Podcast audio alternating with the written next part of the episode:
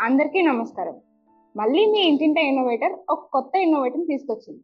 ఒక విషయాన్ని చెప్పడం వల్ల తెలుస్తుంది. అదే విషయం చూపించడం వల్ల అర్థమవుతుంది. ఈ రోజుల్లో ఎక్కడ చూసినా మనకి కామన్గా వినిపించే మాటలు చైన్ పోనోగ్రఫీ చైల్డ్ అబ్యూస్ స్కూల్కి వెళ్ళే వయసు రాకుండానే హాస్పిటల్కి వెళ్తున్నారు. మరి ఇలాంటి చిన్న పిల్లలకి అసలు ఏం జరుగుతుందో తెలుసుకోవడానికి వాళ్ళకి అర్థమయ్యే భాషలో ఒక సరికొత్త బొమ్మని కనిపెట్టారు. మరి ఆ విశేషాలు ఏంటో తెలుసుకుందామా? హలో అండి మీ గురించి మా ప్రేక్షకులకి పరిచయం చేసుకుంటారా? హాయ్ అండి నా పేరు యాకర గణేష్ వరంగల్ అర్బన్ ఇన్నోవేటర్ని. సో మీ ఐడియాలో మీ పాయింట్ ఆఫ్ వ్యూలో ఒక ఇన్నోవేషన్ అంటే ఏంటి? ఒక ఇన్నోవేషన్ అంటే ఒక సమస్యను గుర్తించి ఆ సమస్యను పరిష్కరించడమే ఇన్నోవేషన్ అంటాం. సో ఇన్నోవేషన్ ఏంటి అనేదానికి దాన్ని ఇంకా ఆలోచిస్తే మనం ఎప్పుడైతే సమస్యను గుర్తిస్తామో అది ఒక ఫిఫ్టీ పర్సెంట్ ఇన్నోవేషన్ మనం కంప్లీట్ చేసినట్టే. మిగతా ఫిఫ్టీ పర్సెంట్ మనం దాని మీద వర్కౌట్ చేస్తే అప్పుడు కంప్లీట్గా ఇన్నోవేషన్ మనం కంప్లీట్ చేసినట్లుగా ఉంటాం. ప్రాజెక్ట్ గురించి ఎక్స్ప్లెయిన్ చేస్తారా? ప్రాజెక్ట్ ఏంటంటే సంస్కార్ టాయ్. సంస్కార్ టాయ్ అని ఎందుకు పెట్టానంటే సంస్కారాన్ని నేర్పించేదే సంస్కార్ టాయ్ అని చెప్పేసి ఒక టాయ్ని మేము ప్రిపేర్ చేయడం జరిగింది. సో ఆ టాయ్ ఏం చేస్తుంది గుడ్ టచ్ బ్యాడ్ టచ్ చిన్నపిల్లల్లో గుడ్ టచ్ బ్యాడ్ టచ్ అనేది ఆ టాయ్ అనేది ఎక్స్ప్లెయిన్ చేస్తుంటది సో ఎందుకు ఆ టాయ్ని ప్రిపేర్ చేయడం జరిగింది అని అనుకుంటే లైంగిక దాడులు అనేది ఎక్కువ జరుగుతున్నాయి కాబట్టి అత్యాచారాలు ఎక్కువ జరుగుతున్నాయి కాబట్టి ఎందుకు ఎక్కువ జరుగుతున్నాయని మేము ఆలోచించినప్పుడు పిల్లల్లో చిన్న పిల్లల్లో అవేర్నెస్ అనేది లేదు అనేది మాకు అర్థమైంది. సో చిన్న పిల్లల్లో అవేర్నెస్ జనరేట్ చేయగలిగితే లైంగిక దాడి నుంచి అత్యాచారాల నుంచి కాపాడిన వ్యక్తులం అయితే మన ఉద్దేశంతో ఈ సంస్కరణ అనేది రూపొందించడం జరిగింది. సో ఫస్ట్ ఈ ప్రాజెక్ట్ ఎక్కడ పుట్టింది? ఈ ఐడియా ఎలా వచ్చింది మీకు? ఐడియా ఎలా వచ్చింది అంటే ఎక్కువ న్యూస్ పేపర్లు చూడడం టీవీలలో చూడడం. సో కొన్ని బుక్స్ చదువుతున్నప్పుడు కొన్ని ఎన్జిఓస్ని మేము కలిసినప్పుడు. సో ఈ సమస్య అనేది ఎక్కువ అవుతూ ఉన్నది జరిగింది. అండ్ డైలీ మనం చూస్తున్నప్పుడు పేపర్లో ఏదో ఒక దగ్గర చిన్నపిల్లలపై అత్యాచారాలు జరుగుతున్నట్టు మనం డైలీ న్యూస్ పేపర్లలో చూస్తూ ఉంటాం. సో దాన్ని చూస్తున్నప్పుడు వాటిపైన మనం ఎందుకు ఇన్నోవేషన్ చేయొద్దు అనేది ఒక ఛాలెంజ్గా తీసుకొని దాని మీద వర్కౌట్ చేయడం జరిగింది. ఆ సమస్యను పరిష్కరించాలంటే ఏం చేయాలంటే ఫస్ట్ అవేర్నెస్ తీసుకురావాలనే ఉద్దేశంతో అంటే టాయ్ అనేది ప్రిపేర్ చేయడం జరిగింది.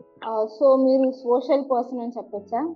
సోషల్ ఇంపాక్ట్ ఇన్నోవేషన్ కూడా చెప్పొచ్చు. అంటే అందరితో కలుస్తున్నారు కదా సో.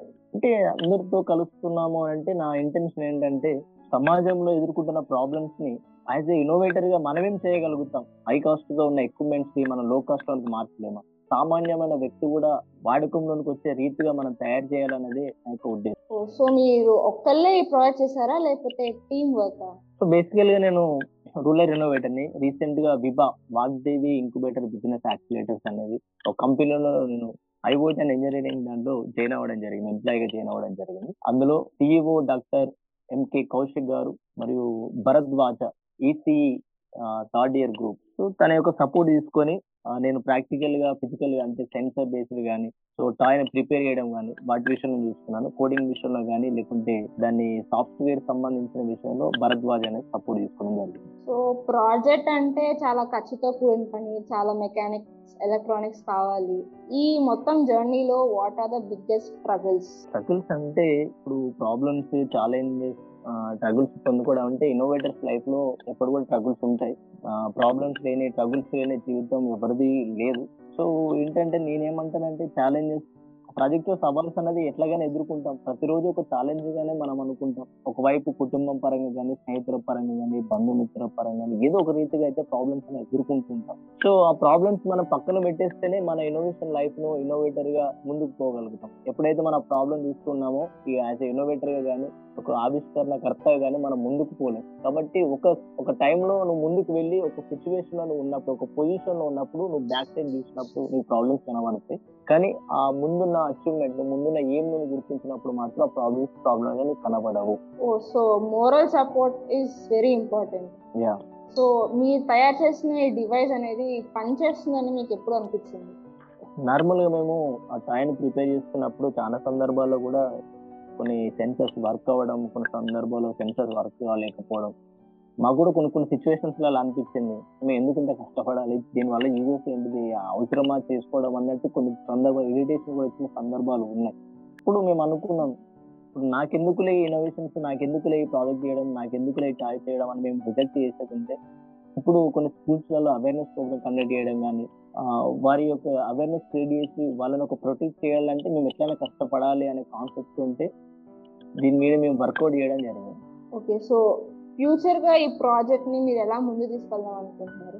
ఫ్యూచర్లో ఈ ప్రాజెక్ట్ని ఎలా ముందు తీసుకెళ్ళాలి అనుకుంటున్నాం అంటే ఫస్ట్ ఆఫ్ ఆల్ మేము ఒక కంపెనీ మేము పెట్టేసుకుని ఆ కంపెనీ ద్వారా ప్రతి B to B B to C అంటే బి టు బి అనే ప్రతి చిన్న పిల్లల్లోనూ కూడా ఈ ఛాయ్ వినియోగించినట్టుగా. ఇంకోటి ఏంటంటే ప్రతి స్కూల్స్లో ప్రతి అంగన్వాడీ స్కూల్స్లో ప్రభుత్వ ప్రభుత్వ సెక్టర్స్లో ప్రతి ప్రదేశంలో కూడా ఈ యొక్క ఛాయ్ని వినియోగించినట్టుగా చేయాలనేది నాకు ఉద్దేశం. సో మీ ఫ్యూచర్ ఎయిమ్ అనేది ఒక ఎంటర్ప్రెనర్. అంతే. ఇన్నోవేటర్ ఒక ఎంటర్ప్రనర్గా మారడం అనేది సో మిగతా ఇన్నోవేటర్స్కి ఇంకా ఫ్యూచర్లో ఇలాంటి ప్రాజెక్ట్స్ చేసే వాళ్ళందరికీ మీరు ఏం సజెషన్స్ ఇవ్వాలనుకుంటున్నారు? నేను ఒకటే ఇన్నోవేటర్స్ కానీ ఫ్యూచర్లో ఇట్లా ఇన్నోవేషన్ చేసే వారికి నేను ఇచ్చే సందేశం ఒకటి. మన చదువు సమాజానికి ఉపయోగపడాలి. సమాజానికి ఉపయోగపడని చదువు వృధా. కాబట్టి ప్రతి ఇన్నోవేటర్కి ప్రతి ఇన్నోవేటర్కి ఆవిష్కరిస్తున్న వారికి నేను ఇచ్చే సందేశం ఏంటంటే జీవితం ఎప్పుడు సవాలు విసురుతూనే ఉంటుంది. దాన్ని ఎదుర్కొని నిలిచి దాన్ని ఎదుర్కొని నిలిచిన వారికి విజయం అనేది సొంతం అవుతుంది. కాబట్టి ప్రతి ప్రాబ్లమ్స్ ఇన్నోవేటర్స్ వస్తాయి ప్రతి లైఫ్లో వస్తాయి ఆ ప్రాబ్లమ్స్ మనం పక్కన పెట్టేసుకొని మనం ఏమనుకుంటున్నాం? మనం ఏమి ఇవ్వాలనుకుంటున్నాం సమాజానికి? సమాజం మనకి ఏమి ఇస్తుందని కాదు మనం వారికి ఏమి ఇస్తున్నాం అన్న ఉద్దేశంలో ముందుకు వెళ్తే ఇన్నోవేటర్ నిజంగా ఒక సక్సెస్ లైఫ్ అనేది చూడగలుగుతాం. ఇప్పుడు రాకపోవచ్చు కానీ ఫ్యూచర్లో మాత్రం ఖచ్చితంగా సక్సెస్ లైఫ్ అనేది ఎదుర్కోగలం. సో ఫ్యూచర్లో మీరు ఏం అవ్వాలనుకుంటున్నారు? The biggest picture of yours ఏంటి? ఫ్యూచర్లో నేను ఏం అవ్వాలనుకుంటున్నా అంటే జాబ్ చేయాలని అనుకోవట్లేదు. జాబ్ని క్రియేట్ చేయాలని అనుకుంటున్నాం నా ద్వారా ఇతరులకి ఉపాధి కల్పించాలనేది నా యొక్క ఇంటెన్షన్ సో మీరు జీవితంలో ఫాలో అయ్యే ఫిలాసఫీస్ ఏంటి? నేను నార్మల్గా చిన్నప్పటి నుంచి బుక్స్ అనేది ఎక్కువ చదువుతూ ఉంటాను. సో పాజిటివ్ థింకింగ్ తర్వాత doctor B Pattabhiram books books చదవడం ఏపీజే అబ్దుల్ కలాం గారి బుక్స్ చదవడం. కొన్ని కొన్ని సందర్భాల్లో మోటివేషన్స్ వీడియోస్ చూడడం అనేది నేను చేస్తుంటాను రెగ్యులర్గా సో అందులో భాగంగానే ఈ ప్రతి ఒక్క ట్రబుల్స్ని కూడా ప్రతి ఒక్క ప్రాబ్లమ్స్ని ఒక పాజిటివ్ వేలో తీసుకొని ముందుకు వెళ్తే ఖచ్చితంగా మన సక్సెస్ అనేది చూస్తాం అనేది నా యొక్క ఇంటెన్షన్. దాని ప్రకారం ముందుకు వెళ్తున్నాను. So what is your favourite book the wing of fire Abdul Kalam గారిది బయోగ్రఫీ. యా తను చెప్పింది ఒకటి ఏమంటాడంటే కళలు కనండి కళలను సాకారం చేస్తుంది అంటాడు. ఆ కళ నువ్వు కన్న కళ అది నిన్ను నిద్రపోనివ్వకుండా చేయాలంటాడు. అందుకే నేను కూడా కళలు కన్నాను. ఆ కళలు ఎప్పుడు నన్ను నిద్రపోనివ్వకుండా చేసేది okay okay thank you so much so ఇలాంటి ఇన్నోవేషన్స్ ఇంకా మీరు ఏమైనా చేశారా? దాని గురించి చెప్తారా? మెయిన్గా ప్రజెంట్ ఇప్పుడు చేసిందంటే సంస్కార్ టై గతంలో నా పాస్ట్ జీవితాన్ని గమనిస్తే ఫిఫ్త్ క్లాస్ నుంచే నేను చాలా ప్రాజెక్ట్ చేసుకుంటూ వచ్చాను నా ప్రాజెక్ట్ చేస్తున్నప్పుడు మా అమ్మ వాళ్ళు కూడా అనేది నీకు పిచ్చిలేసిందా నువ్వు వైర్లు పట్టుకొని ఆడుతున్నావు చక్కగా చదువుకోక నీకు అవసరం ఏదంతా అని చెప్పేసి నైట్ టైంలో తిట్టేది. వాళ్ళు తిడుతున్నప్పుడు వాళ్ళు తిడుతున్నప్పుడు పడుకునేది. పడుకున్నట్టు నటించేది. మా అమ్మ వాళ్ళు ఇట్లా అందరూ పడుకున్న తర్వాత మళ్ళీ నేను లేచి నా ఇన్నోవేషన్స్ నేను కంటిన్యూ చేయడం మొదలుపెట్టేది. సో వాళ్ళు ఎప్పుడే తిడుతున్నప్పుడు ఎప్పుడు అనుకున్నది ఎందుకు తిడుతున్నారు? నాకు అర్థం కాని పరిస్థితులు ఉండేవి కానీ ఏదో ఒక రోజు అనుకున్నా. ఏదో ఒక రోజు తిడుతున్నా మా అమ్మాయి ఒక రోజు మెచ్చుకోపో మెచ్చుకోకపోతుందా అనే ఉద్దేశంలో నేను ఆలోచించుకుంటూ ముందుకు వెళ్ళిపోయాను ఎప్పుడు కూడా నేను ఫిఫ్త్ క్లాస్ నుంచి టెన్త్ క్లాస్ వరకు నన్ను ఎవరు గుర్తించలేదు. ఈవెన్ మా స్కూల్ టీచరే నీవు ఏం చేయగలుగుతావు? అని చెప్పేసి నన్ను రిజెక్ట్ చేసింది. తర్వాత అప్పుడు నేను చాలా బాధపడ్డాను. మా మేడం కూడా రిజెక్ట్ చేసింది. ఇటు ఫ్యామిలీ వాళ్ళు రిజెక్ట్ చేశారు. మా ఫ్రెండ్స్ అయితే నువ్వు ఏం చదువు ఇక ఇదే చేసుకుంటుంటావా? అని. అంటే నేను చదివా చదవవు అంటే నార్మల్గా చదివలేదు కానీ క్లెవర్ అని నేను అనలేదు. సో చాలా సిచ్యువేషన్స్లో బాధ కలిగించదు. ఎందుకంటే ప్రాబ్లమ్స్ ఎందుకు మనకి వస్తాయి? ఎందుకు ఇలా చేస్తున్నప్పుడు ఇలా జరుగుతున్నాయి అనేది ఆలోచించుకుంటూ వెళ్ళిపోయేది. కానీ ఎవరు కూడా పట్టించుకోలేని పరిస్థితులు ఉండే. టెన్త్ క్లాస్ లోనికి వచ్చిన తర్వాత ఇన్స్పైర్ అవార్డు నేషనల్కి సెలెక్ట్ అవ్వడం జరిగింది. నేషనల్కి సెలెక్ట్ అయినప్పుడు ఏపీజే అబ్దుల్ కలాం గారి యొక్క ఆ మాటలు నా ముందు ఆయన ఉండి ఆయన ఆయన మాట్లాడుతున్న స్టేజ్ ముందు నేను ఉండి ఆయన మాటలు వింటున్నప్పుడు నిజంగానే మనం ఎందుకు చేయొద్దు అన్న ఉద్దేశంతో అనిపించింది. ఎప్పటికీ made in China made in China అనే వేరే కంట్రీస్ స్టేట్స్ ఉంటాయి తప్ప మేడ్ ఇన్ ఇండియా అని ఎందుకు ఉండదు అనే ఉద్దేశం ఆ పాయింట్ ఆఫ్ వ్యూ నాకు ఇప్పటికీ నా మదిలో మండు అంటే ఒక డిజైరింగ్ అనేది నా హృదయంలో స్టార్ట్ అయింది.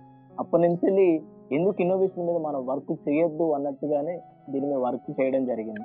స్కూల్ టీచర్ ఎప్పుడైతే రిజెక్ట్ చేసిందో తర్వాత ఏపీజే అబ్దుల్ కలాం గారిని కలిసిన తర్వాత అప్పుడు అదే టీచర్ నన్ను మెచ్చుకోవడం జరిగింది. ఇప్పుడు ఎంతెళ్ళి మా పేరెంట్స్ కానీ మా స్నేహితులు కానీ అప్పుడు నాకు రెస్పెక్ట్ ఇవ్వడం కానీ నేను అప్పుడు ఏదైనా తయారు చేసుకున్నప్పుడు కూడా తయారు చేసుకుని ఆయన వదిలిపెట్టారు తప్ప ఏమాత్రం అప్పటి నుంచి వెళ్ళి నన్ను ఎవరు కూడా తక్కువగా చూడలేదు ఎవరు కూడా తిట్టలేదు.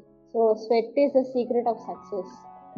సరే అండి ఇది గణేష్ గారు మనతో షేర్ చేసుకున్న తన ప్రాజెక్ట్ గురించి అండ్ తన ఇంటెన్షన్స్ గురించి. మరిన్ని విషయాల గురించి నెక్స్ట్ ఎపిసోడ్లో తెలుసుకుందాం. అంతవరకు సెలవు. This is Seema signing off